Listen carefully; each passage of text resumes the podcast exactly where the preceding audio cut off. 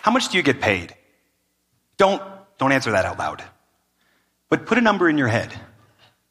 Now, how much do you think the person sitting next to you gets paid? Again, don't answer out loud. At work, how much do you think the person sitting in the cubicle or the desk next to you gets paid? Do you know? Should you know? Notice it's a little uncomfortable for me to even ask you those questions. But admit it, you kind of want to know. Most of us are uncomfortable with the idea of broadcasting our salary. We're not supposed to tell our neighbors, and we're definitely not supposed to tell our office neighbors. The assumed reason is that if everybody knew what everybody got paid, then all hell would break loose. There'd be arguments, there'd be fights, there might even be a few people who quit. But what if secrecy is actually the reason for all that strife? And what would happen if we removed that secrecy? What if openness actually increased the sense of fairness and collaboration inside a company? What would happen if we had total pay transparency? For the past several years, I've been studying the corporate and entrepreneurial leaders who question the conventional wisdom about how to run a company. And the question of pay keeps coming up, and the answers keep surprising. It turns out that pay transparency, sharing salaries openly across a company, makes for a better workplace for both the employee and for the organization. When people don't know how their pay compares to their peers, they're more likely to feel underpaid and maybe even discriminated against. Do you want to work at a place that tolerates the idea that you feel underpaid or discriminated against? But keeping salaries secret does exactly that, and it's a practice as old as it is common. Despite the fact that in the United States, the law protects an employee's right to discuss their pay. In one famous example from decades ago, the management of Vanity Fair magazine actually circulated a memo entitled Forbidding Discussion Among Employees of Salary Received forbidding discussion among employees of salary received. Now, that memo didn't sit well with everybody. That New York literary figures Dorothy Parker, Robert Benchley, and Robert Sherwood, all writers in the Algonquin Roundtable, decided to stand up for transparency and showed up for work the next day with their salary written on signs hanging from their neck. Imagine showing up for work with your salary just written across your chest for all to see. But why would a company even want to discourage salary discussions? Why do some people go along with it while others revolt against it? It turns out that in addition to the assumed reasons, pay secrecy is actually a way to save a lot of money.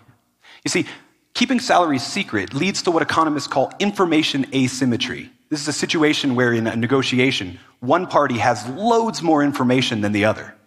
And in hiring or promotion or annual raise discussions, an employer can use that secrecy to save a lot of money. Imagine how much better you could negotiate for a raise if you knew everybody's salary.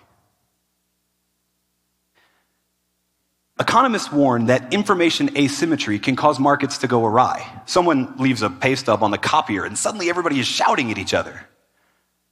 In fact, they even warn that information asymmetry can lead to a total market failure. And I think we're almost there. And here's why. First, most employees have no idea how their pay compares to their peers. In a 2015 survey of 70,000 employees, two thirds of everyone who's paid at the market rate said that they felt they were underpaid.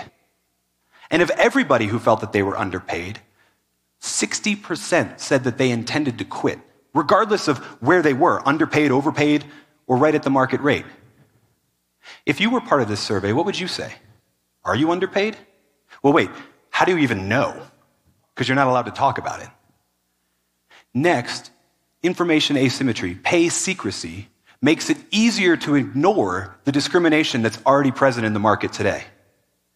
In a 2011 report from the Institute for Women's Policy Research, the gender wage gap between men and women was 23%. This is where that 77 cents on the dollar comes from. But in the federal government, where salaries are pinned to certain levels and everybody knows what those levels are, the gender wage gap shrinks to 11%.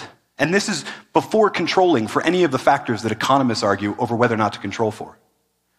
If we really want to close the gender wage gap, maybe we should start by opening up the payroll. If this is what total market failure looks like, then openness remains the only way to ensure fairness. Now, I realize that letting people know what you make might feel uncomfortable, but isn't it less uncomfortable than always wondering if you're being discriminated against? Or if your wife or your daughter or your sister is being paid unfairly?